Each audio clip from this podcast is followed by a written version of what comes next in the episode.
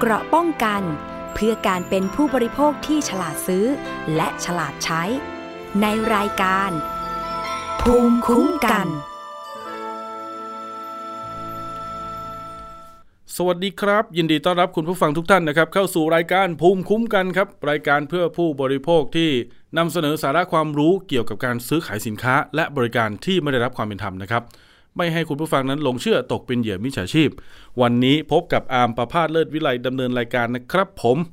แนะนำช่องทางการติดตามแล้วก็ดาวน์โหลดรายการ รับฟังรายการของเรากันก่อนนะ คุณผู้ฟังนะ มีหลากหลายช่องทางนะครับ ผ่านออนไลน์นะครับ ที่ www.thaipbspodcast.com มีแอปพลิเคชันชื่อ Thai PBS Podcast ในส่วนของทาง Facebook Twitter YouTube นะครับ ชื่อ Channel เดียวเลยครับ ชื่อเพจเดียวเลยนะครับ ที่ Thai PBS Podcast รวมถึงสามารถติดตามผ่านทางสถานีวิทยุภาคีเครือข่ายของเรานะครับ ที่ดาวน์โหลดรายการของเราไปร่วมออกอากาศนะครับ คุณผู้ฟัง เป็นยังไงกันบ้างครับ ในช่วงสุดสัปดาห์นี้นะคุณผู้ฟังครับก็มีหลากหลายท่านนะครับที่วางแผนนะครับเตรียมโปรแกรมนะครับที่จะเดินทางหรือว่าไปพักผ่อนยังสถานที่ต่างๆ ช่วงนี้เดือนพฤษภาคมก็มีช่วงเทศกาลหยุดยาวนะครับ ก็ 3-4 วันนะครับ ยังไงเดินทางไปจังหวัดไหนไปท่องเที่ยวตรงไหนก็ระมัดระวังนะครับ ในการเดินทางขับรถขับราก็ดูแลใช้ท้องถนนอย่างเขาเรียกว่าตามกฎกติกานะครับ อย่าไปขับเร็วหรือผิดกฎจราจรกันนะครับ จะได้ปลอดภัยทั้งขาไปและขากลับนะ ในส่วนของเนื้อหาวันนี้นะคุณผู้ฟังผมเอามา อยากจะมาเตือนภัยกันหน่อยนะครับ เกี่ยวกับ ประเด็นของเรื่องความสวยความงาม เดี๋ยวนี้มันไม่ใช่แค่เฉพาะผู้หญิงแล้วเนาะผู้ชายหลายท่านก็มีไปใช้บริการนะครับหรือว่าจะเป็น LGBTQ+ อะไรต่างๆ ก็ผมคิดว่าหลายท่านน่าจะเคยเป็นลูกค้าของคลินิกเสริมความงามนะครับไม่ว่าที่ใดที่หนึ่ง อาจจะไปดูแลผิวไปศัลยกรรมตาทำคางทำจมูกฉีดฟิลเลอร์อะไรก็แล้วแต่ แต่อยากให้มีความระมัดระวังนิดนึงครับ อยากให้ดูมาตรฐานการให้บริการด้วยนะครับ ไม่งั้นอาจจะเดือดร้อน ได้บริการที่ไม่ตรงใจและอาจจะทำให้เกิดปัญหาในการดำรงชีวิตประจำวันด้วย อย่างเช่น ในรายของพี่ผู้หญิงท่านนี้นะครับ เป็นชาวจังหวัดประจวบคีรีขันธ์แต่ว่ามาใช้บริการคลินิกเสริมความงามเนี่ยแถวกรุงเทพนะครับ ย่านสุขุมวิทไปทำจมูกครับสัญญกรรมจมูกนะครับ แต่เมื่อทำออกมาแล้วเนี่ย มันไม่ได้สวยดั่งใจหรือเป็นแบบที่เขาต้องการนะครับ มันเกิดภาวะนะครับที่มีซิลิโคนเนี่ยผิดรูปนะครับ แล้วก็ไหลทะลุไปค้ำกับเหงือกค้ำกับฟันนะครับ จนทำให้หน้าตาผิดรูปนะครับ แล้วก็ไม่สามารถที่จะดำรงชีวิตได้ตามปกติ นอกเหนือจากนี้เขามีอาการเจ็บปวดอยู่ตลอดนะ ผมเคยเจอคุณพี่ผู้หญิงท่านนี้ตอนที่มาออกรายการกับเราเนี่ยนะครับ ถึงขั้นต้องเอาเทปหรือเป็น ผ้าก๊อตอะไรบางอย่างนะครับ ดึงรั้งไว้ไม่ให้มันเกิดอาการเจ็บปวดเขาบอกว่าอย่างนั้น พยายามติดต่อสอบถามคุยกับทางคลินิกแล้ว แต่ก็ยังไม่ได้รับการเยียวยา หรือว่าแสดงความรับผิดชอบแต่อย่างใดนะครับ ประเด็นนี้น่าเห็นใจจริง ๆ ชวนคุณเหมียวครับที่เป็นผู้เสียหายเนี่ยในเรื่องนี้นะครับ มาคุยนะครับถึงรายละเอียดเกี่ยวกับประเด็นนี้กันเผื่อคุณผู้ฟังเอาไว้เป็นแนวทางในการเลือกใช้บริการคลินิกเสริมความงาม คุณเหมียวสวัสดีครับ สวัสดีค่ะ ครับพี่เหมียวครับ สอบถามนิดหนึ่งพี่เหมียว ก่อนที่จะไปใช้บริการของคลินิกเสริมความงามเนี้ยจริง ๆ ก่อนหน้านั้นเคยไปสัญญกรรม หรือว่าเคยเข้าคลินิกเสริมความงามอย่างอื่นมาก่อนไหมครับ เคยทำจมูกมาก่อนหน้านี้แล้วนะคะ แต่ว่านานมาแล้วนะคะ เป็นแบบแบบเหมือนสิบกว่าปีมาแล้วนะคะ ครับ ก็หลังจากทำมาแล้วตอนนั้นคือเราก็ไม่ได้ไม่ได้มีปัญหาใดๆนะคะ อยู่มาสิบกว่าปีเราก็ไม่ได้มีปัญหาใดๆ เพียงแต่ว่าอ่าลูกทรงจมูกเรานะคะ มันออก แนวแบบเหมือนสั้นนิดหน่อยอะไรประมาณเนี้ยค่ะ เราก็ว่า เออถ้าเกิดบรรยายนิดนึงโหเฮงน่าจะดีกว่านี้อะไรประมาณเนี้ยค่ะน่าจะสวยกว่านี้ เราก็ เราก็แค่อยากจะอาปรับให้มันดูสวยงามขึ้นนะคะ ให้มันสมดุลให้มันได้รูปร่างรูปทรงที่อ่าเขาเรียกว่าถูกใจมากขึ้น สวยงามมากขึ้นอย่างนี้ไหมครับพี่ใช่ใช่ค่ะ อืมใช่ค่ะ เพราะว่าเห็นการโฆษณาเดี๋ยวนี้มันมีการแบบโอเพนอะไรอย่างเงี้ยค่ะ ที่เขาโฆษณากันว่าเออมันสามารถ แก้ปัญหาได้ต่างๆ นานานะคะแก้ปัญหาได้สารพัดเลยนะคะ ที่ตามดูรีวิวอะค่ะ ตัวพี่เหมียวเนี่ยคืออยู่ที่ประจวบนะครับ แล้วทำไมถึงได้มาใช้บริการคลินิกที่ที่ย่านสุขุมวิทรายนี้ล่ะครับ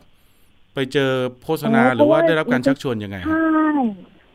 ใช่ค่ะมันเป็นเดี๋ยวนี้โลกอินเทอร์เน็ตนะคะ มันมันมันไปทั่วค่ะ เราก็ไม่ได้แบบว่าขึ้นมาแบบตามหาหมอตามในกรุงเทพหรอกนะคะ เราก็ดูตามสื่อเอาอะค่ะ ครับ เห็นแบบมีการโฆษณาอะไรอย่างเงี้ยค่ะ แล้วก็แบบมีการรีวิวด้วยอะค่ะ คนเขาก็ติดตามเขาแล้วก็ดูอะนะคะ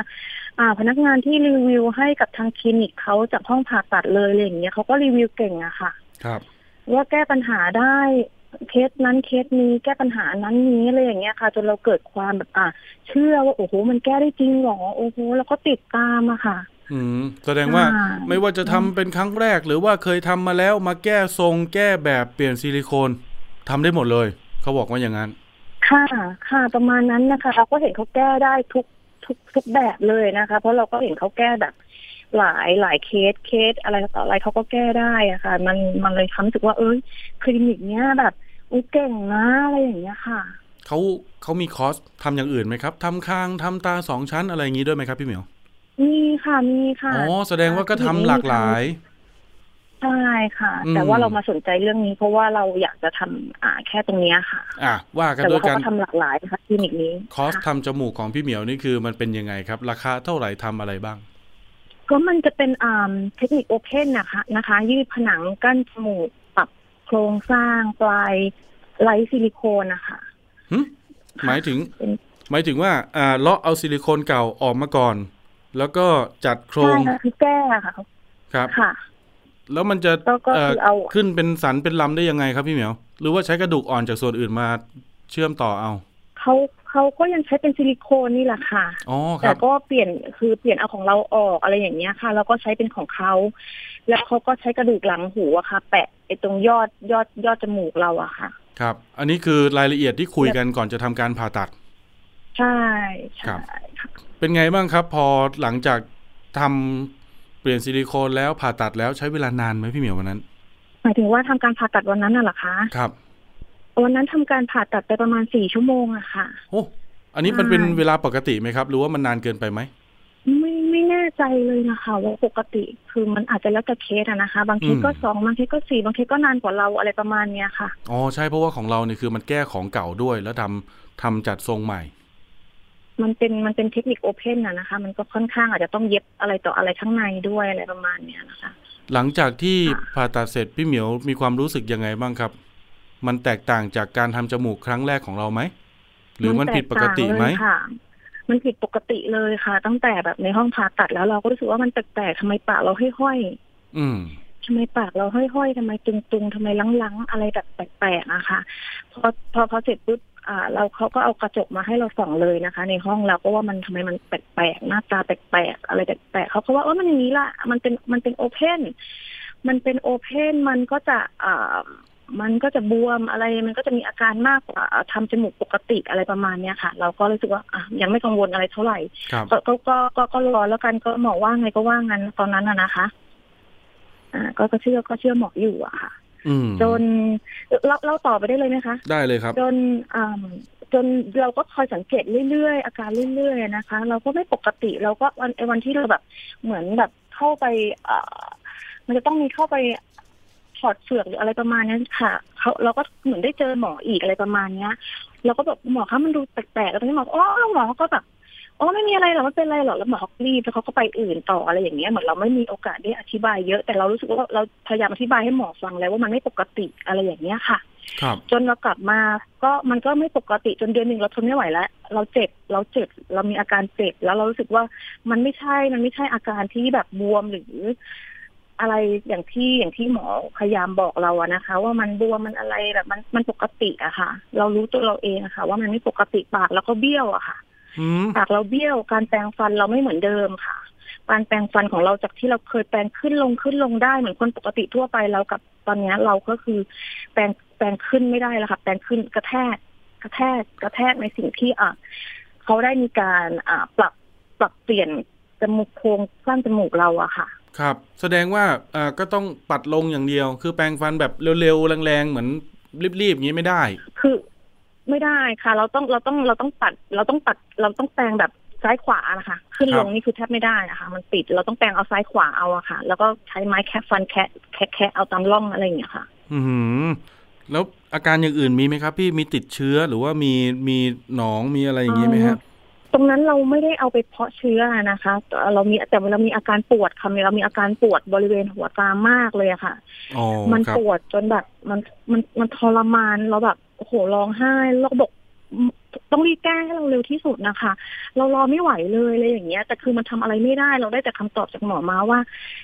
อ่ามันต้องรอ มันต้องรอ มันมันแก้ไขตอนนี้ไม่ได้ เดี๋ยวมันจะล้มอะไรประมาณเนี้ยค่ะ เพราะมันเพิ่งทำไปอะนะคะ คุณผู้ฟังเชื่อไหมครับว่าแต่เรได้รับควมทรมาน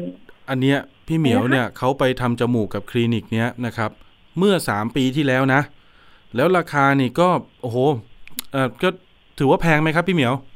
ในความรู้สึกของผู้ใช้บริการแพงเลยค่ะสองแสนนะแพงค่ะ เพราะว่าตอนเพราะว่าตอนที่เราทำสมัยก่อนเราทำแค่หลักหมื่นกว่าบาทเออเองค่ะ เรารู้สึกว่า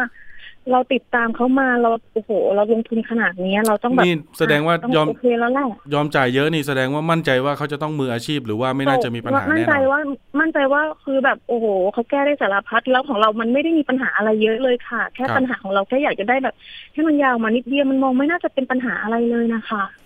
พอมีอาการผิดปกติมีอาการเจ็บบวมอะไรต่างๆ คือต้องรอถึงหกเดือนเลยเหรอพี่เหมียวกว่าที่เขาจะผ่าครั้งที่สองให้เรา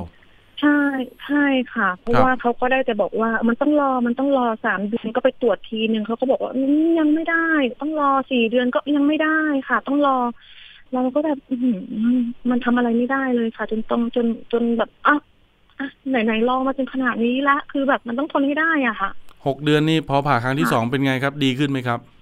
โอ้โหหนักกว่าเก่าเลยค่ะคนนี้ฮะมีอาการหายใจไม่ออกเกิดขึ้นแล้วก็ทะลุตรงที่เรากระแทกไอ้ตรงที่เราแปรงฟันแล้วมันกระแทกกระแทกอะค่ะ ครับเขาพยายามเขาพยายามแซะแกะอะไรประมาณเนี้ยค่ะ ที่แรกเขาก็บอกว่าเอ้ยกลัวล้มเอ่อครั้งที่สองครั้งที่สองเนี่ยจะมีหมอสองท่านเข้ามาเข้ามาช่วยกันนะนะคะเพราะว่าหมอท่านแรกเขาก็แบบกลัวกลัวล้มหมออีกท่านหนึ่งเขาก็แบบเหมือนมาช่วย แซะจนอ่าทะลุในช่องปากค่ะ จากครับจมูกอะค่ะทะละแซะลงมาทะลุในเหงือกเราไปเลยอะค่ะอืม เหงือกเราเปิดเหงือกเราเปิดเรารู้สึกณณตอนในห้องผ่าตัดเลยนะคะ เรารู้สึกว่า อุ้ยแปลกๆเราก็เลยเอาลิ้นเรานะคะ ดันๆตรงตรงตรงตรงช่องเหงือกเรานะคะ เลยฟันบนขึ้นไปนะคะ ครับ เรารู้สึกว่ามันเป็นยุ่ยยุ่ยๆอะค่ะเรารู้สึกว่ามันมีเหงือกแล้วมันเป็นยุ่ยยุ่ยๆอะไรประมาณเนี้ยค่ะ แล้วเสร็จแล้วพอเสร็จแล้วปุ๊บอ่า คุณหมอท่านที่แซะทะลุเสร็จก็ก็ก็ก็เดินออกไปอะไรประมาณเนี้ยค่ะ แล้วเขาแล้วคุณหมอที่ที่ยังอยู่ก็เอากระจกมาให้เราส่อง แล้วพอเราส่องเราก็เห็นเลือดกุบปากเรานะคะ ครับ เราก็บอกว่าโอ้โหแซะแซะแซะจนทะลุในปากเลยเหรอคะเขาบอกว่าเนี้ยอ๋อคุณหมอท่านนั้นแซะแรงไปหน่อยอืมเขาให้เขาเขาเขาเขาตอบมาแบบเนี้ยค่ะเหรอเราครับก็แบบตอบแบบนี้ค่ะ โอ้เพราะว่าจากจากรายงานที่คือประเด็นข่าวนี้น้องอ้อมอุตสาหเอี่ยมสุวรรณเป็นผู้รับผิดชอบ แล้วก็อ่าค่ะได้ได้รวบรวมรายละเอียดข้อเท็จจริงต่างๆมานะครับ คือมีการแจ้งค่ะข้อมูลว่าซิลิโคนเนี่ยทะลุลงมาที่เหนือเหงือกเหนือฟันหน้า มีไม่เกิดใช่ค่ะอันนั้นไม่มีอ่าพังผืดบริเวณดังกล่าวด้วยใบหน้าพี่เหมียวก็เลยเกิดอาการผิดรูป แล้วก็มีอาการเจ็บปวด ตอนนี้ยังเจ็บอยู่ไหมครับอ๋อตอนนี้ก็ยังปวดค่ะ ปวดทุก ปวดทุกวันปวดตลอดเวลาค่ะโอ้พี่พี่เหมียวใช่เดี๋ยวที่เราต้องเอาอาสติกสามค่ะปีแล้วนะ ใช่ค่ะสามปีเนี่ยคือเราอยู่บนทรมานมากโดยที่ว่าเราทำอะไรไม่ได้เลย ไม่ใช่ว่าเราไม่อยากรักษาเราพยายามไปหาหมอรักษาจนเราไม่มีหมอรักษารับรักษาเรานะคะ คุณรู้ไหมว่าสามปีเราอยู่ยังไง เราอยู่โดยการที่เราร้องไห้ เราเครียดเราเราอืมเราต้องไปหาหมอกินยา เราร้องไห้ เราไม่มีกระจิตกระใจเลี้ยงลูก เราไม่มีกระจิตกระใจทำอะไร เอาแต่หาหมอครับ ขึ้นลงอะไรประมาณเนี้ยค่ะ ชีวิตคือแบบมันมันมันพังอะค่ะ พังจริงๆอะค่ะ เพราะว่าคือจะไปหาหมอที่คลินิกอื่นเขาก็ไม่ทำไม่กล้าทำให้อย่างนี้แหละครับ ไม่ไม่ไม่ไม่ทำให้ค่ะ แม้กระทั่งโรงพยาบาลนะคะแม้กระทั่งโรงพยาบาลก็ไม่รับค่ะ โรงพยาบาล เหตุผลคืออะไรครับดังๆพี่เหมียวนะคะทำไมก็ถึงไม่กล้ารับอ่าก็จะมี คุณหมอก็จะบอกว่าผมไม่รู้ว่าเขาทำอะไรลงไป ผมไม่กล้ารื้อกลัวรื้อจะยิ่งพังไปกันใหญ่อืมบางหมอก็บอกว่า อ่า ถ้าเกิดรื้อไปแล้ว ถ้าเกิดว่ามันไม่หาย เดี๋ยวเขาก็จะรับช่วงต่อ ไม่เอาดีกว่า บางหมอก็บอกว่า โอ้อาการแบบนี้มันโดนเส้นประสาท คุณต้องไปรักษาเส้นประสาทก่อน ครับ อะไรแบบเนี้ยค่ะ แล้วก็คือบางหมอก็บอกว่า พอไปหาปุ๊บพอเขาดูอะเขาเขาก็จะได้คำตอบมาว่า อ๋อ ไม่รับนะ ไม่รับนะครับ ให้ไปหาที่อื่นดู อะไรอย่างเงี้ยค่ะ ตลอดเวลานะคะ คือแบบ มันก็จะเป็นอะไรประมาณเนี้ยค่ะ ว่าอืมไม่รับไม่รู้โอ้โหแก้ไม่ได้ แสดงประว่ามาณเนี้ยค่ะ พี่เหมียวก็ต้องอยู่กับความเจ็บปวดมาตลอดสามปี ตอนนี้นี่คือนับหนึ่งใช่การรักษาใช่หรือยังอะไรนะคะ ได้ได้เริ่มนับหนึ่งการรักษาหรือยังครับ หรือว่ามันก็ต้องไปไปนู่นทีไปนี่ทียังเลยค่ะยังเลยค่ะ ยังไปอยู่เลยค่ะ ทุกวันนี้ยังไปอยู่เลยค่ะ ยังยังยังหาที่ไปอยู่เลยค่ะ ครับ ก็นี่แหละค่ะถ้าเกิดว่าอาทางทางแบบ เรามาออกสื่อออกอะไรอย่างเงี้ย ถ้าเกิดว่ามันแบบมันพอจะช่วยเราที่แบบเหมือนจะมีแบบหนทางอะเราก็อยากจะให้แบบ มันมีทางของเราบ้างอะค่ะเพราะเราอยู่แบบนี้มาทรมานเราไม่เห็นหนทางเลยนะคะ คือโทษทีนะครับพี่เหมียวไอตัวซิลิโคนค่ะหรือว่าไอไอที่เขาใส่ให้เราเนี่ยในการผ่าตัดครั้งที่สองคือมันก็ยังอยู่ถูกต้องไหมครับ มันอยู่ค่ะยังมีแล้ค่ะว ยังมียังยังมียังมีอะไรอยู่อะค่ะ แล้วที่มันทะลุลงมาที่บริเวณเหงือกเหนือฟันหน้าของเราตอนนี้มันก็ยังทะลุอยู่ไหมครับ มันเป็นผังผืดนะคะ เพราะว่าหลังจากที่เขาทำทะลุใช่ไหมคะแล้วเขาก็เย็บให้อะค่ะเขาก็เย็บ ตอนเนี้ยมันก็เป็นผังผืดลังเราเจ็บทรมานอะเราต้องพูดถึงตรงนี้ด้วย ตอนเนี้ยในปากเราก็เจ็บทรมานเหมือนมันใครมันเหนียว มันเหนียวเหงือกเราอยู่ตลอดเวลานะคะ แล้วไอ้ตรงเนี้ยมันเหนียวพักมันไม่รู้ว่าเขาเย็บ มันลังไปไป ตรงนี้มันอาจจะเป็นส่วนที่ว่าลังใบหน้าเรามาด้วยหรือเปล่าไม่แน่ใจอะค่ะ เพราะมันก็เย็บเหนียวกันไปหมดอะค่ะ ครับเอ่อวันที่มาออกรายการคือพี่เหมียวต้องเอาอะไรมาลังไว้นะครับ เป็นสกอตเทปเหรอครับหรือยังไงใช่ใช่ค่ะ ต้องเป็นสกอตเทปอะค่ะมาแปะ มาแปะเหมือนพยุงหน้าให้มาหน้าเรากลับไปที่เดิมอะค่ะอืมเพราะว่าตอนเนี้ยหน้าเรามันโดน มันโดนเหนียวมันมันมันไม่ใช่แค่หน้าวันนั้นก็คือ ถ้าเกิดแกะ สกอตเทปอันเนี้ยออกคือตาเราก็จะตกลงมาด้วยอะค่ะ ตาข้างเนี้ยข้างขวานะคะโดนเหนียวมาจนแบบเป็นกล้ามเนื้อตาอ่อนแรงอะค่ะ แสดงว่ามันดึงรั้งถึงกันใช่ค่ะใช่ค่ะมันถึงกันหมดเลยค่ะ ตั้งแต่หน้าผากมา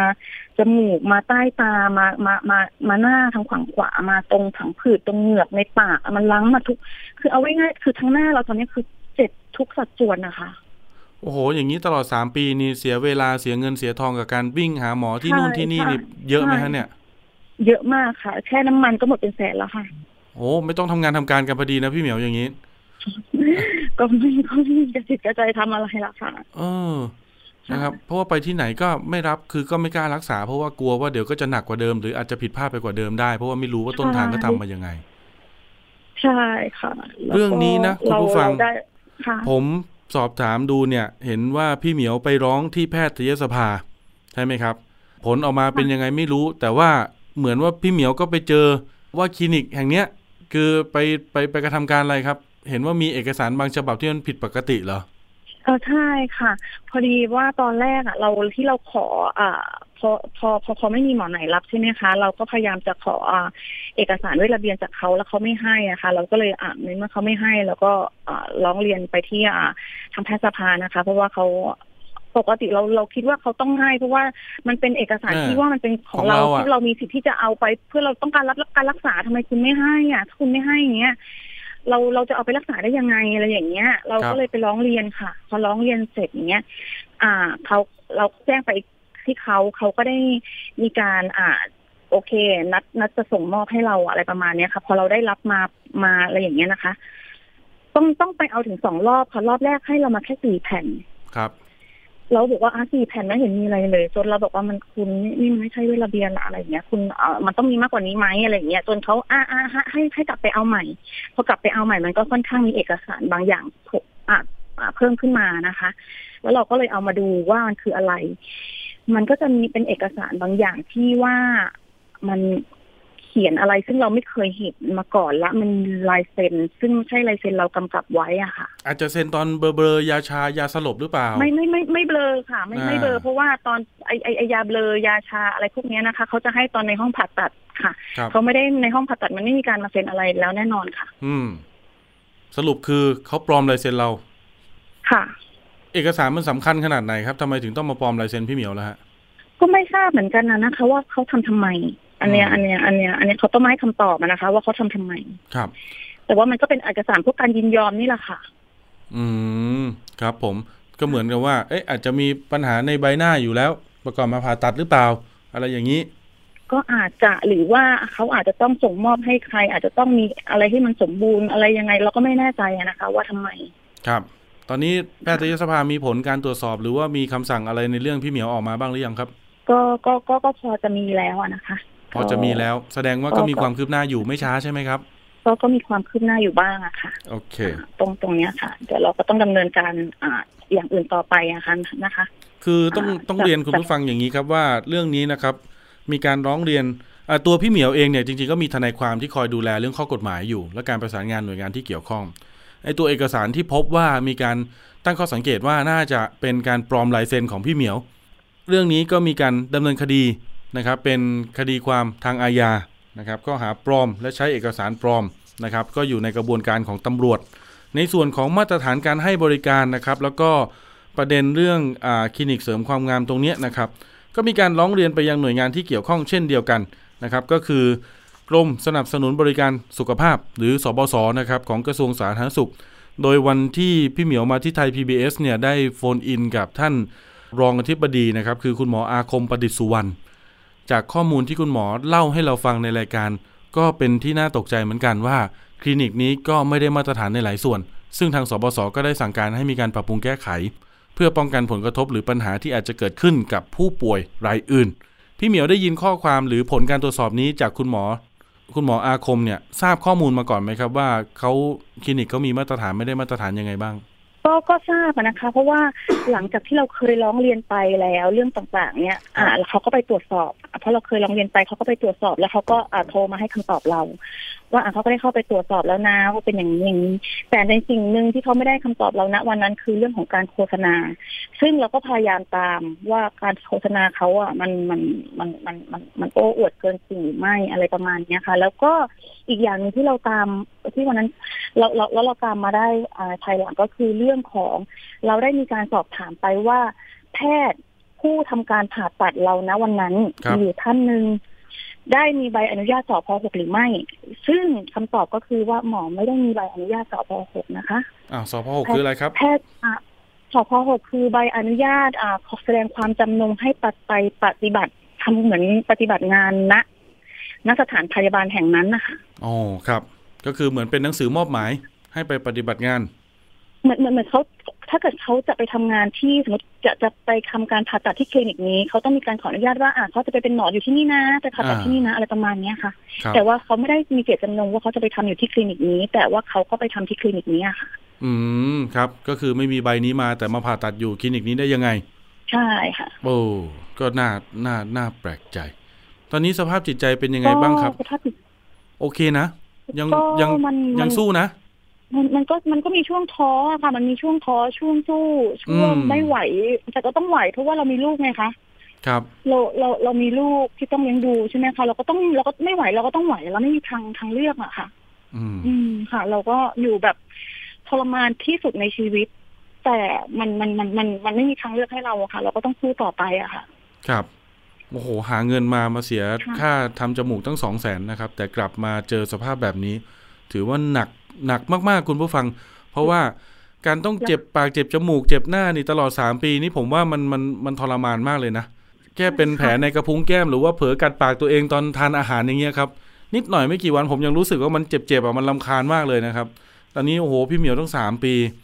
ยังไงเดี๋ยวมีใช่ความค่ะคืบหน้าทางหน่วยงานสบศทางแพทยสภา แล้วก็ในส่วนของทางตำรวจ คืบหน้าหรือไม่คืบหน้ายังไงแจ้งกลับมาที่น้องอ้อมเป็นระยะนะพี่เหมียวนะ ได้ค่ะอืมขอบเนอะคุณมากเลยค่ะ ยังไง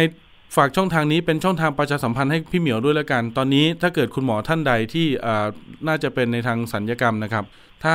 พอที่จะช่วยเหลือหรือให้คำปรึกษาแก่พี่เหมียวได้ก็สามารถติดต่อเข้ามาได้นะ พี่เหมียวต้องการความช่วยเหลือทางการแพทย์ตรงนี้ด้วยไหมฮะ ต้องการค่ะ ถ้าเป็นหมอที่รับรับรับแก้ไปเลยได้ยิ่งดีค่ะ เรียกเราไปตรวจก็ได้ค่ะ เรียกเราไปตรวจแล้วคือดูว่ามันจะแก้ไขอะไรได้บ้างให้เราพ้นความทรมานค่ะถอดออกไปก่อน แล้วพยุงก่อนหรือรักษายังไงก่อนก็ได้นะคะอืมคือเราเราไม่ไหวแล้วอะค่ะ คือตอนนี้มันต้องมันมันมันมันเราต้องช่วยตัวเองแบบโดยการล้างหน้าขึ้นไปแบบเนี้ย เราก็อายคนอะนะคะ เอาจริงครับๆอืมค่ะ โอเค ก็ถ้าเกิดคุณหมอท่านไหนนะครับ ที่เป็นอ่า คุณหมอในทางด้านของการสัญญกรรมนะครับ ที่พอที่จะสามารถให้คำปรึกษา หรือสามารถที่จะช่วยพี่เหมียวให้พ้นจากความเจ็บปวด แล้วก็ความทุกข์ตรงนี้ได้นะครับ ก็ติดต่อมาที่รายการก็ได้นะครับ เดี๋ยวผมประสานเบอร์แล้วก็ประสานงานพี่เหมียว ให้ได้พูดคุยกับคุณหมอนะครับโทรมาที่ 027902111 ได้เลยนะครับถามหาผู้สื่อข่าวชื่ออามนะครับประภาสเลิศวิไลนะครับเดี๋ยวผมประสานงานคุณหมอให้พบกับพี่เหมียวให้ได้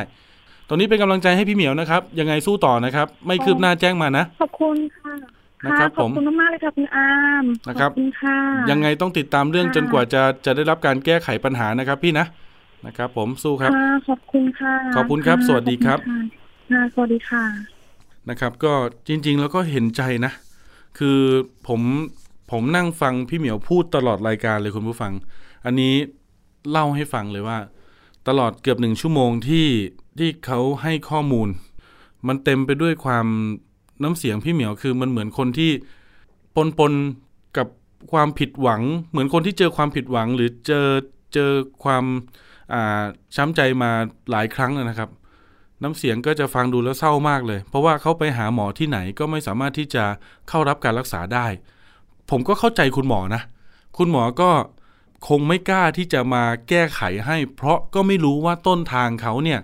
มาดำเนินการให้จมูกให้พี่เหมียวยังไงบ้างนะครับ แล้วถ้าเกิดทำไปเนี่ยมันเป็นงานเขาเรียกว่ามันไม่ใช่งานสร้างหรือทำใหม่ มันเป็นงานเก็บรายละเอียดและแก้ไขปัญหาเดิมตรงเนี้ย ถ้าทำแล้วมันแย่กว่าเดิม คุณหมอที่มารับแก้เขาก็กลัวว่าเขาจะอาจจะได้รับผลกระทบหรือมีปัญหาทางข้อกฎหมายหรือเปล่า แต่อย่างไรก็ตามพี่เหมียวยังคงมีอาการเจ็บปวด แล้วก็มีหน้าตาที่ผิดรูปนะครับ ถ้าเกิดคุณหมอท่านไหนจะเมตตาการุณานะครับติดต่อมาที่ผมได้นะครับเดี๋ยวผมประสานงาน ให้ได้พูดคุยกับพี่เหมียวนะครับเผื่อว่าหาแนวทางช่วยเหลือกัน อย่างน้อยลดอาการเจ็บปวดตรงนี้ให้พี่เหมียวไปก่อนนะครับในส่วนของเรื่องการตรวจสอบข้อเท็จจริง และการดำเนินคดีหรือเรียกร้องอะไรต่างๆ กับทางคลินิกเสริมความงามย่านสุขุมวิทรายนี้ทางทีมข่าวเราก็จะเกาะติดนะครับกับทนายความแล้วก็เกาะติดกับพี่เหมียวอย่างต่อเนื่อง จนกว่าจะมีความคืบหน้าและชัดเจน จะมาแจ้งให้คุณผู้ฟังได้รับทราบนะครับ เป็นยังไงบ้างครับ โอ้โห ได้ฟังน้ำเสียงของพี่เหมียวนะ แต่ก็เป็นกำลังใจให้นี่เป็นหญิงแกร่งนะครับ เป็นคุณแม่เลี้ยงเดี่ยวด้วยนะนะครับ ดูแลลูกนะครับทำงานไปด้วยนะครับ แล้วก็ยังต้องมาเดินเรื่องนะครับ ปัญหาเกิดขึ้นแล้ว ยังไงต้องหาทางออกคุณผู้ฟัง อีกเรื่องหนึ่งครับช่วงนี้มีท่านไหนจะสร้างบ้านหรือเปล่านะครับ มีที่ดินแล้วอยากจะสร้างบ้าน ไปว่าจ้างผู้รับเหมามาสร้างบ้านต้องดูให้ดีนะคุณผู้ฟัง ช่วงนี้เขาบอกว่าโซนภาคกลางหลายจังหวัดมีผู้รับเหมาผัวเมียคู่หนึ่งแหมภาษาบ้านหน่อย สามีภรรยาก็ได้นะครับ อ้างตัวเป็นผู้รับเหมาครับ ไปรับจ้างสร้างบ้าน รับจ้างแม้กระทั่งสร้างในวัดนะครับ แต่รับเงินไปแล้วครับสร้างไม่เสร็จนะครับ เรื่องนี้เป็นข้อมูลจากผู้ร้องเรียนเนี่ยเขาอยู่ที่รามอินทากรุงเทพนี่แหละคุณผู้ฟังเขามีที่ดินอยู่ที่จังหวัดลบบุรีครับเขาเลยอยากจะไปสร้างบ้านที่นู่นไว้ ก็มีการไปติดต่อนะครับ แล้วก็ไปรู้จักกับผู้รับเหมาคนนี้นะครับทาง Facebook เมื่อประมาณ 30 กรกฎาคมปีที่แล้ว มีการติดต่อครับ บอกว่าจะให้มารับเหมาสร้างบ้านนะครับ จ่ายเงินจ่ายทองกันไปละ แต่สุดท้ายก็สร้างบ้านให้เขาไม่เสร็จ แล้วก็ทิ้งงานไปเลย บอกว่าเดี๋ยวช่างเข้าวันนั้นวันนี้สุดท้ายก็ไม่มานะครับ ตรงเนี้ยทำให้เขาเนี่ยเดือดร้อนนะครับ จ่ายเงินแล้วบ้านก็ไม่ได้อยู่ไม่ได้สร้างนะครับตรวจสอบข้อมูลครับ พบว่าโซนภาคกลางหลายจังหวัดเลยนะครับ ที่ลบบุรี อยุธยาอ่างทอง สิงห์บุรี สุพรรณบุรี เพชรบูรณ์นครสวรรค์มีผู้เสียหายจากสองผัวเมียผู้รับเหมานี้เหมือนกัน เดี๋ยวเราไปคุยกับตัวแทนผู้เสียหายหน่อยนะครับ คุณต้นตะวันสวัสดีครับ สวัสดีครับ คุณต้นตะวันครับ จ่ายเงินให้ผู้รับเหมานี่ ไปเท่าไหร่ครับ กี่แสนครับเนี่ยกี่แสนใช่ไหมครับสักครู่นะครับ เดี๋ยวผมขอเปิด ไม่เป็นไรเป็นไฟล์เป็นเป็นข้อมูลคร่าวๆก็ได้ครับคร่าวๆอ่าคร่าวๆใช่ไหมครับ ครับ ประมาณเกือบสี่แสนนะครับ เกือบสี่แสนนี่คืองวดเดียวเลยไหมทั้งก้อนเดียวเลยไหมหรือว่าทไม่ยอย ครับ แบ่งแบ่ง อย่างค่าบ้านนะครับครับ ค่าบ้านเราตกลงกันที่สองแสนห้าเขาเบิกผมไปแล้วเนี่ยสองแสนหนึ่งหมื่นสี่พันครับ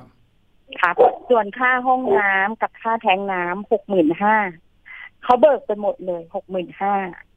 ทั้งเบิกเบิกแล้วก็ไปจะมีเบิกไปหมดเลยก่อนที่จะลงมือสร้าง ถูกไหมฮะ ใช่ใช่เราครับแล้วก็มันมีค่าใช้จ่ายอื่นๆอะที่เขามาเรียกเก็บอะ อีกแสน แสนสองพันห้าร้อยสี่สิบบาท ครับ ไอแสนสองนี่คือค่าอะไรครับ คุณต้นตะวัน โอ้มีทั้งค่าหินคุก ค่าท่อพีอีค่าท่อ ค่าแมคโคร ส่วนใหญ่อ๋อจะเป็นค่าหินคุก แสดงอ่าแสดงว่าที่เราซึ่งตแบกบตกลงเฮ้ยจ้างเขาเนี่ย คือมันแยกส่วนกันบ้านก็ราคานี้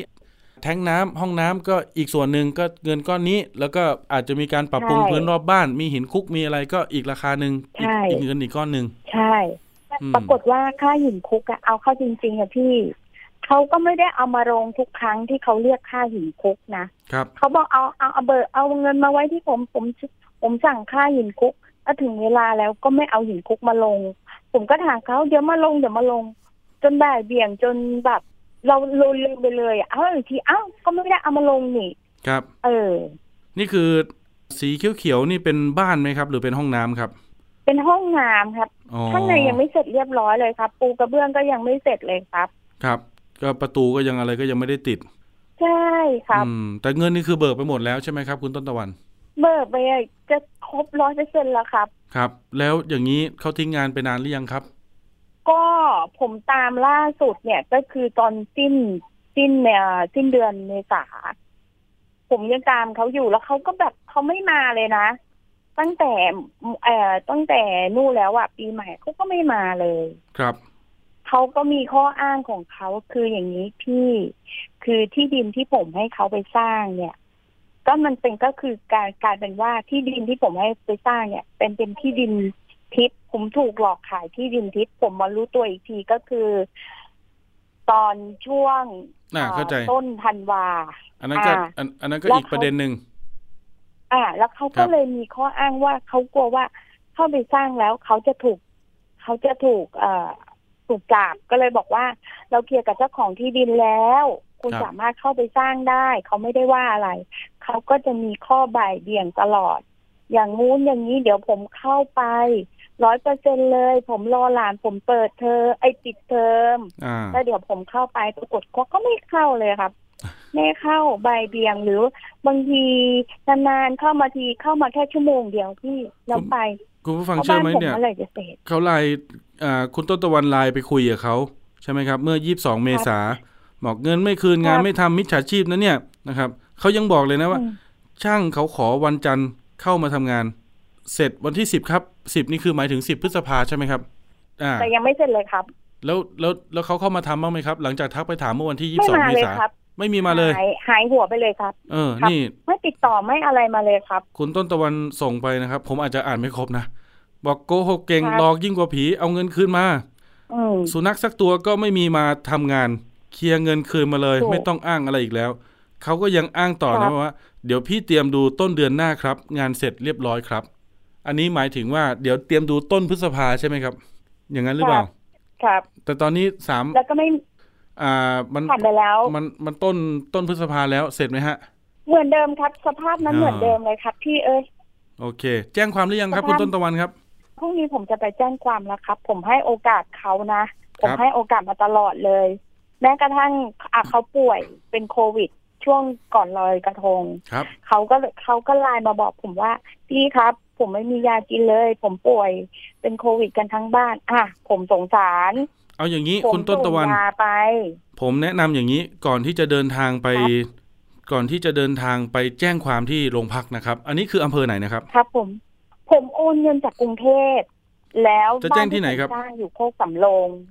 ใช่ตัวผมนะอยู่กรุงเทพนะพี่ครับ สะดวกแจ้งที่ไหนครับแล้วผมอะไปสร้างบ้านที่โคกสำโรงผมสะดวกที่กรุงเทพครับอ๋อกรุงเทพเนาะถ้างั้นเนี่ยผมคิดว่าใช่โทรไปปรึกษาท่านอายการก่อนดีกว่า รู้จักอายการคุ้มครองสิทธิ์ไหมครับ ผมไม่รู้จักครับพี่ อ่า โทรไปก่อนเพราะว่าเดี๋ยวไปแจ้งความกับคุณตำรวจ คุณตำรวจบอกว่า เอ๊ะ น้องอันนี้จ้างให้เขามาสร้างเขาก็สร้างให้อยู่นะ แต่สร้างไม่เสร็จอาจจะเป็นคดีแพ่งนะครับ ตรงนี้จะได้ชัดเจนว่าสรุปแล้วเรามันแพ่งหรือว่ามันเป็นอาญากันแน่ฉะนั้นเนี่ยผมว่าครับก่อนที่จะไปนะครับ โทรปรึกษาอายการก่อนหนึ่งหนึ่งห้าเจ็ดอายการคุ้มครองสิทธิ์หนึ่งหนึ่งห้าเจ็ดใช่ครับเล่าเล่าให้ท่านอายการฟังนะครับเขาเรียกว่าอายการคุ้มครองสิทธิ์ มีหน้าที่ให้บริการคำปรึกษาและช่วยเหลือประชาชนทางกฎหมายฟรีครับ ขอบคุณครับนะครับ ถามท่านอายการก่อนว่า คดีผมมันเป็นคดีแพ่ง หรือเป็นคดีอาญาครับแบบนี้นะครับ ก่อนที่เราจะไปแจ้งความ เพราะว่าถ้าเกิดว่าครับมันเป็นแพ่งเราไปแจ้งความก็คงจะได้แค่บันทึกประจำวันครับ คุณต้นตะวันอืมแต่ถ้าเกิดว่ามันเป็นอาญาครับพี่อายการบอกเป็นอาญา แต่พอไปแจ้งตำรวจแล้วตำรวจบอกเอ้ย แจ้งไม่ได้เป็นแพ่งเราจะได้มีเหตุผลไปบอกกับตำรวจนะครับ ว่าไม่ผมมองว่าเป็นอาญาพี่ต้องรับแจ้งความผมอะไรอย่างเงี้ยนะครับ โอเคไหมฮะครับพี่นะครับ จะได้ไม่เสียโอเคเวลาเนาะอีกประเด็นสำคัญ ผมถามคุณต้นตะวันนิดนึง หลังเจอปัญหาส่วนตัวหมดไปสี่แสนบ้านไม่เสร็จ เห็นว่าจังหวัดอื่นโซนภาคกลางนี่ผู้เสียหายเพียบเลยเหรอครับ กับสองผัวเมียผู้รับเหมารายนี้ ก็มีครับ ผมกำลังคุยกันอยู่ในเฟซอยู่ว่าเขาก็โดนอ่าบางคนก็โดนไม่ไม่ถึงแสน บางคนก็มีหลักหมื่นครับ อย่างเงี้ยครับ แล้วก็ แล้วก็จะพอผมเข้าไปโพสต์ก็จะมีคนที่เขาโดนก่อนหน้าผมเนี้ยเขาก็จะเข้ามาบอกว่า เอ้ยพี่ผมก็โดนเหมือนกัน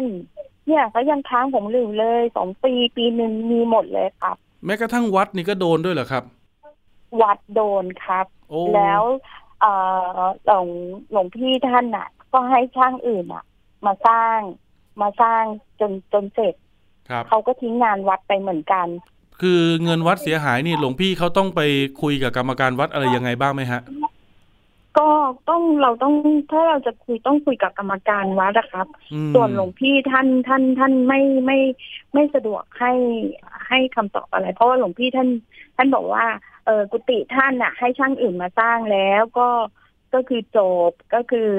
กรรมย่อมไป เอ่อเข้าใจกรรมก็ เป็นไปตามกรรม ท่านครับท่านบอกอย่างนี้โอ้เออ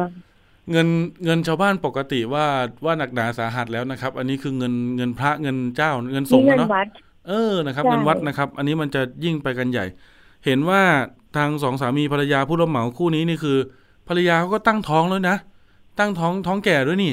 ใช่ไหมครับ เคยเจอไหมครับคุณต้นตะวัน เคยเจอครับ ตอนมเขาเวลาเขามาเขามา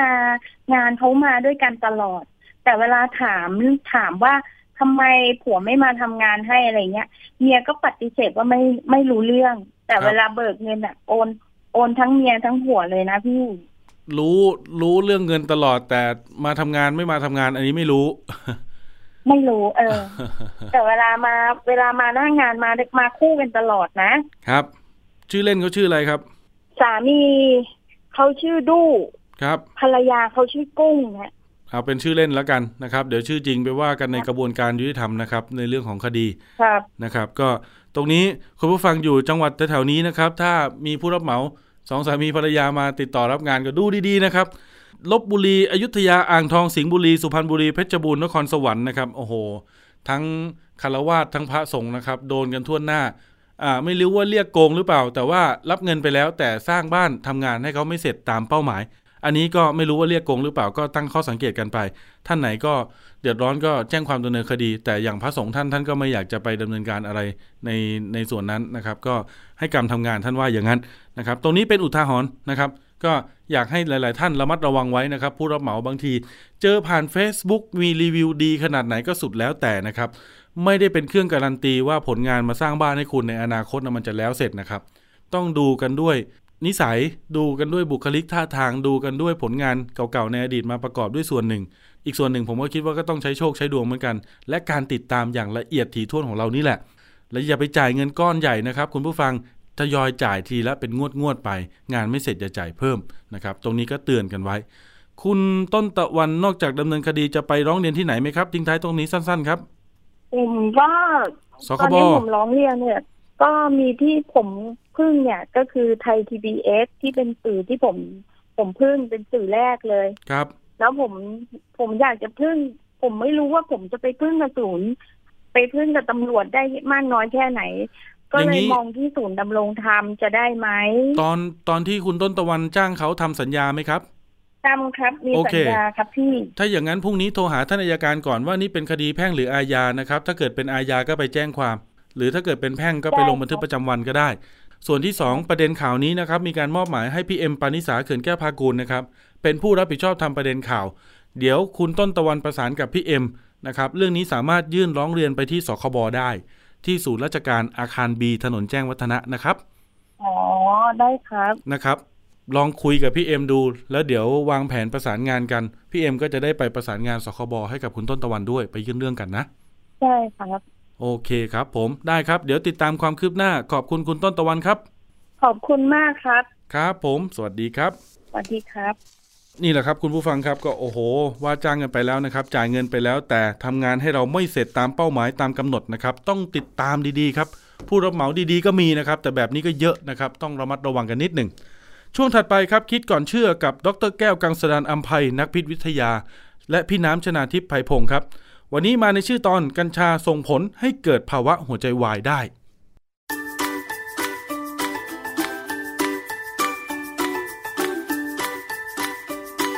ช่วงคิดก่อนเชื่อ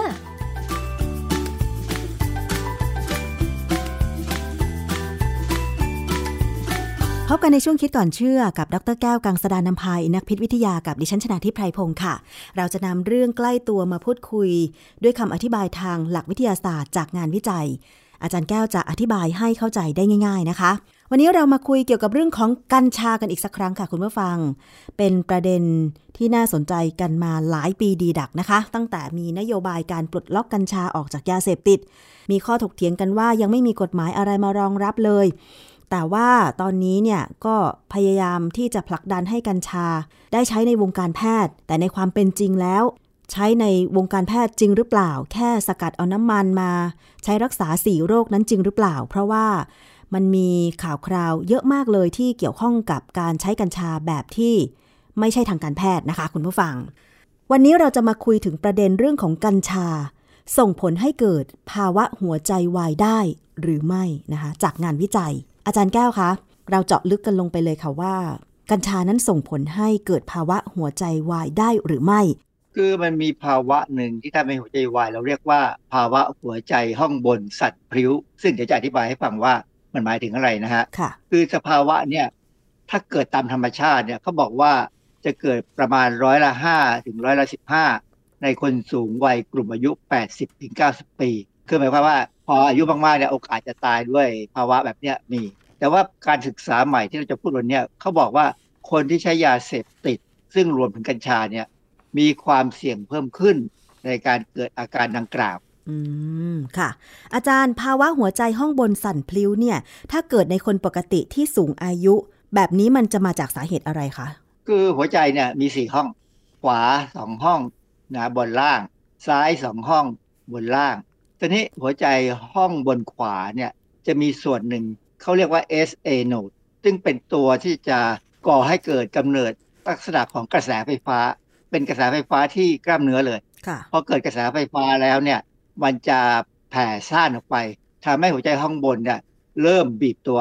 การที่หัวใจห้องบนมีอาการแบบเนี้ยมันจะส่งไปห้องล่าง แล้วก็ส่งไปห้องซ้ายบนซ้ายล่างคือ มันเป็นกระบวนการอัตโนมัติ ซึ่งจะต้องเกิด ในกรณีคำว่าภาวะหัวใจห้องบนสั่นพริ้วเนี่ยคือ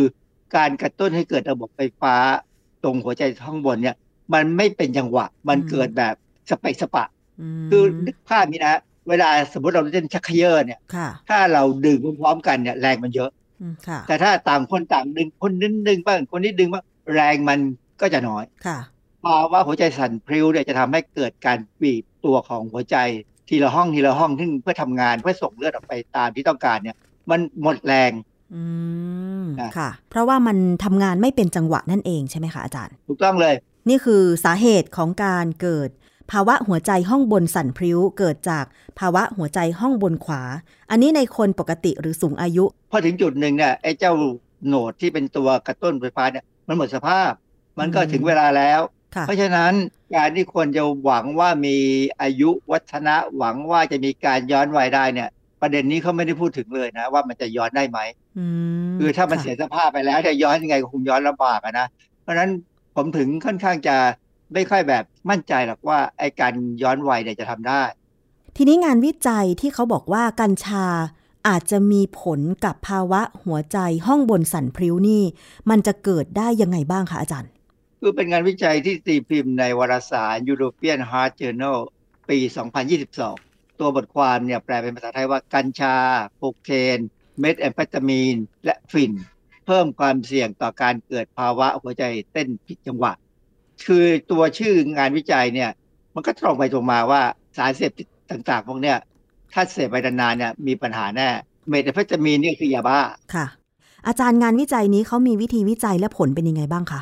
วิจัยโดยการทำคล้ายๆระบาดวิทยาแหละเขาศึกษาในคนแคลิฟอร์เนียอายุเกิน 18 ปีขึ้นไปแล้วจำนวน 23 ล้าน5แสน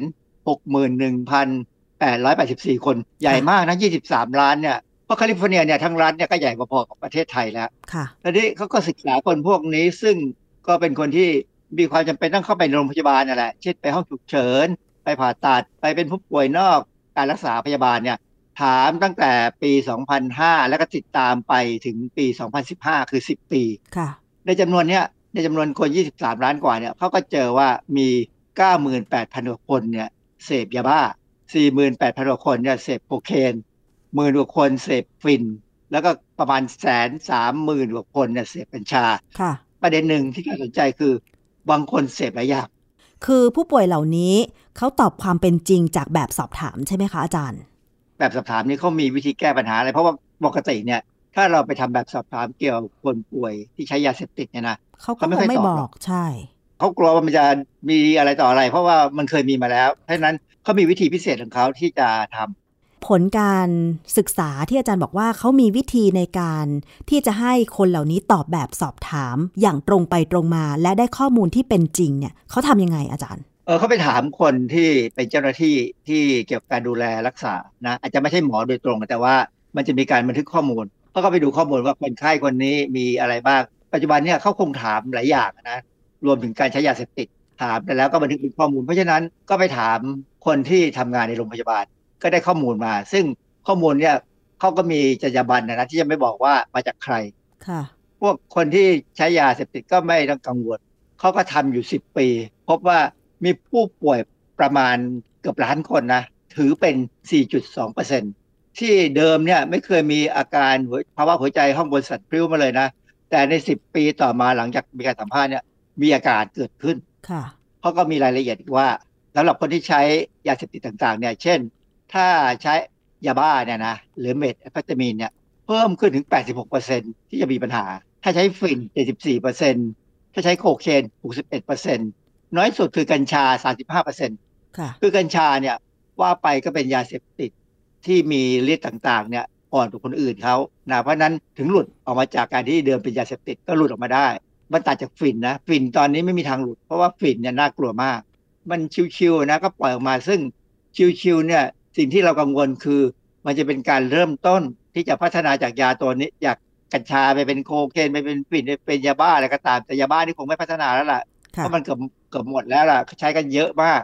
จะเห็นได้ว่าผลการศึกษาที่รายงานออกมาครั้งนี้เนี่ย แม้จะใช้ยาบ้า ใช้ฝิ่น ใช้โคเคน ใช้กัญชา ที่มีเปอร์เซ็นต์การเจ็บป่วยด้วยโรค ภาวะ หัวใจ ห้องบนสันพลิ้วเนี่ยมากขึ้นมากบ้างน้อยบ้าง แต่ทุกข้อมูลเนี่ยคือมีภาวะเสี่ยงกับการป่วยเป็นโรคนี้มากขึ้นจากการใช้สารเสพติดแน่นอน ประเด็นที่น่าสนใจคือ เขาบอกว่างานวิจัยเนี่ย มันเป็นครั้งแรกนะ ที่มีการบอกว่ากัญชาเนี่ยมีปัญหากับหัวใจมันอาจจะทำให้หัวใจวายตายได้ค่ะ สิ่งหนึ่งที่น่าสนใจคือเขาบอกว่าผลกระทบเหล่าเนี้ยมันอาจจะเกิดขึ้นทันที หรืออาจจะไม่เกิดก็ได้ อาจจะเกิดมากหรือเกิดน้อยก็ได้นะเพราะฉะนั้นเขาถึงดูว่าคนแต่ละคนเนี่ยมีประวัติการใช้เรื้อรังไหมซ้ำไหมบางคนอาจจะใช้เป็นครั้งเป็นคราวบางคนอาจจะใช้มากใช้น้อย ซึ่งอันเนี้ยเป็นเรื่องที่เขาบอกว่าสรุปยากมากเลยที่จะบอกว่า ใช้เท่าไหร่ถึงเกิดปัญหาค่ะแล้วที่จะเป็นเรื่องที่ยากมากคือใช้ผสมกันไปผสมกันมา คนที่ใช้ยาเสพติดส่วนใหญ่ไม่ได้ใช้อย่างเดียว อย่างเราเวลาเราดูตำรวจไปจับเนี่ยจะเห็นมีทั้งไอซ์มีทั้งโคเคนมีทั้งอะไรอยู่ในห้องเกลื่อนไปหมดเลย เพราะฉะนั้นคนที่ชอบยาเสพติดเขามักจะมีความหลากหลายเขาก็อาจจะต้องการปรุงให้มันอร่อยอะแหละอาจารย์คะแล้วทีนี้ ในอเมริกาเนี่ยเขามีการใช้กัญชาทางการแพทย์ไหมคะ เช่น ใช้น้ำมันกัญชาในการรักษาโรค คือผู้ป่วยเหล่านี้อาจจะใช้กัญชาจริง แต่ว่าใช้ในรูปแบบของยารักษาโรคหรือเปล่า อันนี้มันจะสามารถแยกข้อมูลได้ไหมคะ บางรัฐใช้เป็นน้ำมันกัญชาเพื่อ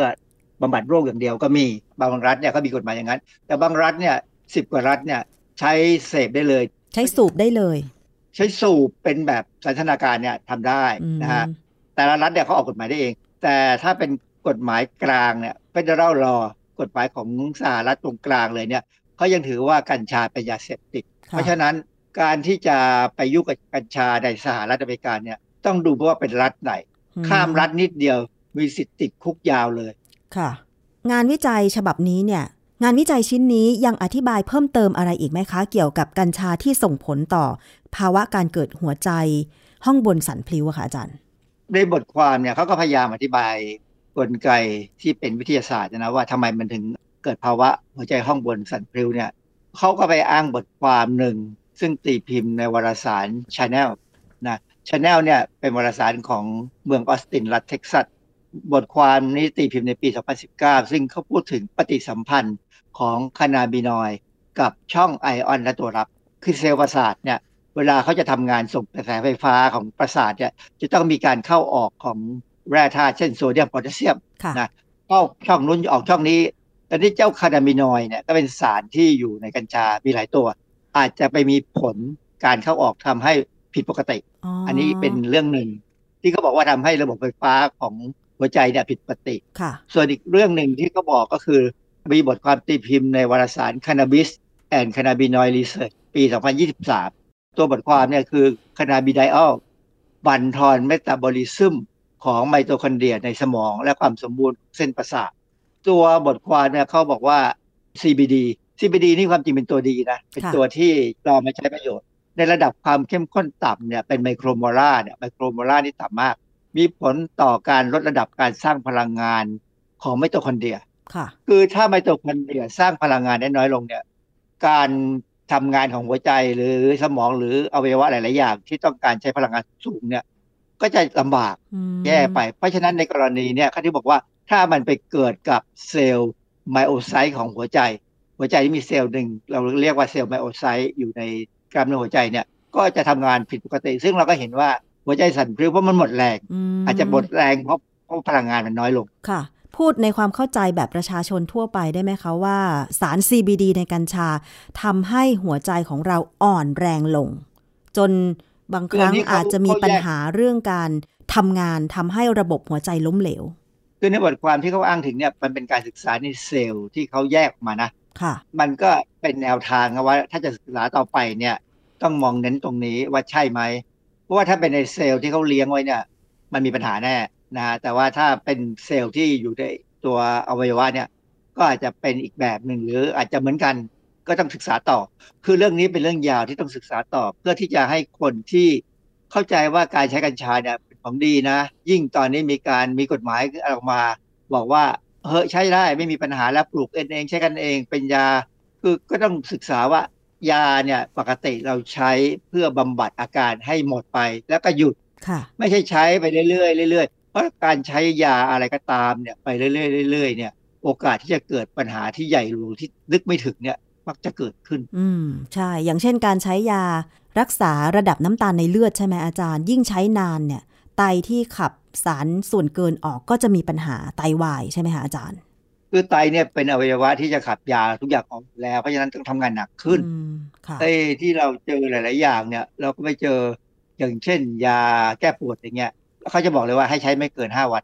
เพราะฉะนั้นกรณีของการใช้แม้จะนำมาสกัดเป็นน้ำมัน ใช้รักษาโรค แต่ถ้าใช้แบบไม่มีการสิ้นสุดคือใช้ไปเรื่อยๆ ในระยะยาวก็ไม่แน่เหมือนกันว่าอาจจะส่งผลกระทบ กับระบบใดระบบหนึ่งของร่างกายเหมือนงานวิจัยว่า กัญชาหรือยาเสพติดชนิดอื่น ๆ ส่งผลต่อภาวะหัวใจห้องบนสั่นพลิ้วใช่ไหมคะอาจารย์ คือน้ำมันกัญชาเนี่ยมันเป็นลักษณะการใช้กัญชาในแบบที่ ค่อนข้างแปลกไปอย่างหนึ่งคือ ใช้เพราะว่าไม่รู้จะใช้อย่างอื่นแล้วอืมคือยาแผนปัจจุบันเนี่ยใช้ไม่ค่อยได้ผลแล้ว ก็เลยพยายามจะลองใช้ดูว่ามีผลไหมเพราะว่าสารในกัญชาเนี่ยออกฤทธิ์กับสมอง เพราะฉะนั้นโรคที่เขามักจะใช้เนี่ย จะเป็นโรคที่เกี่ยวกับสมองค่ะ แต่ว่าถ้าเราใช้มากเกินไปเนี่ย แล้วมันส่งผลที่ไม่ดีเนี่ย ก็ถือว่ามันไม่มีทางเลือกแล้วค่ะ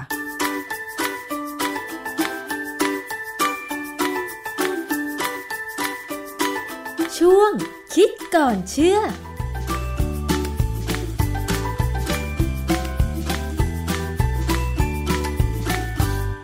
ครับคุณผู้ฟังครับวันนี้นะครับโดยสรุปก็เป็นกำลังใจให้พี่เหมียวนะครับขอให้ได้เจอกับคุณหมอเก่งๆนะครับมาช่วยแก้ไขปัญหาเรื่องจมูกและรูปหน้าที่ผิดรูปนะครับจะได้หายเจ็บปวด ในส่วนของการร้องเรียนและเรียกร้องค่าเสียหายต่างๆ เดี๋ยวว่ากันกับหน่วยงานที่เกี่ยวข้อง ในส่วนคุณต้นตะวันนะครับ ก็เดี๋ยวติดตามดูครับ ยื่นเรื่องผ่านสคบแล้วจะมีความคืบหน้าอย่างไรบ้าง กับสองสามีภรรยาผู้รับเหมาคู่นี้ที่ไปเชิดเงิน แล้วไม่สร้างบ้านต่อให้เขาจนแล้วเสร็จนะครับ แล้วก็ช่วงนี้นะครับอาอากาศอาจจะมีฝนมีแดดนะครับ สลับกันไปมานะครับยังไงรักษาสุขภาพนะคุณผู้ฟังครับ เดี๋ยวใกล้หน้าฝนโรคต่างๆนะครับไข้หวัดใหญ่อะไรอีกนะครับ ถ้ามีโอกาสได้ไปฉีดวัคซีนป้องกันไว้ก่อนก็จะดีนะครับ วันนี้เวลาหมดลงแล้วครับ ด้วยความเป็นห่วงเป็นใยครับ โอกาสหน้าพบกันใหม่ สวัสดีครับ ติดตามฟังรายการได้ที่เว็บไซต์ thaipbspodcast.com และ YouTube Thai PBS Podcast ฟังทางแอปพลิเคชัน Thai PBS Podcast Spotify Google Podcast Podbean SoundCloud และ Apple Podcast กดติดตามเป็นเพื่อนกันทั้ง Facebook Twitter Instagram และ YouTube Thai PBS Podcast แค่ฟังความคิดก็ดังขึ้น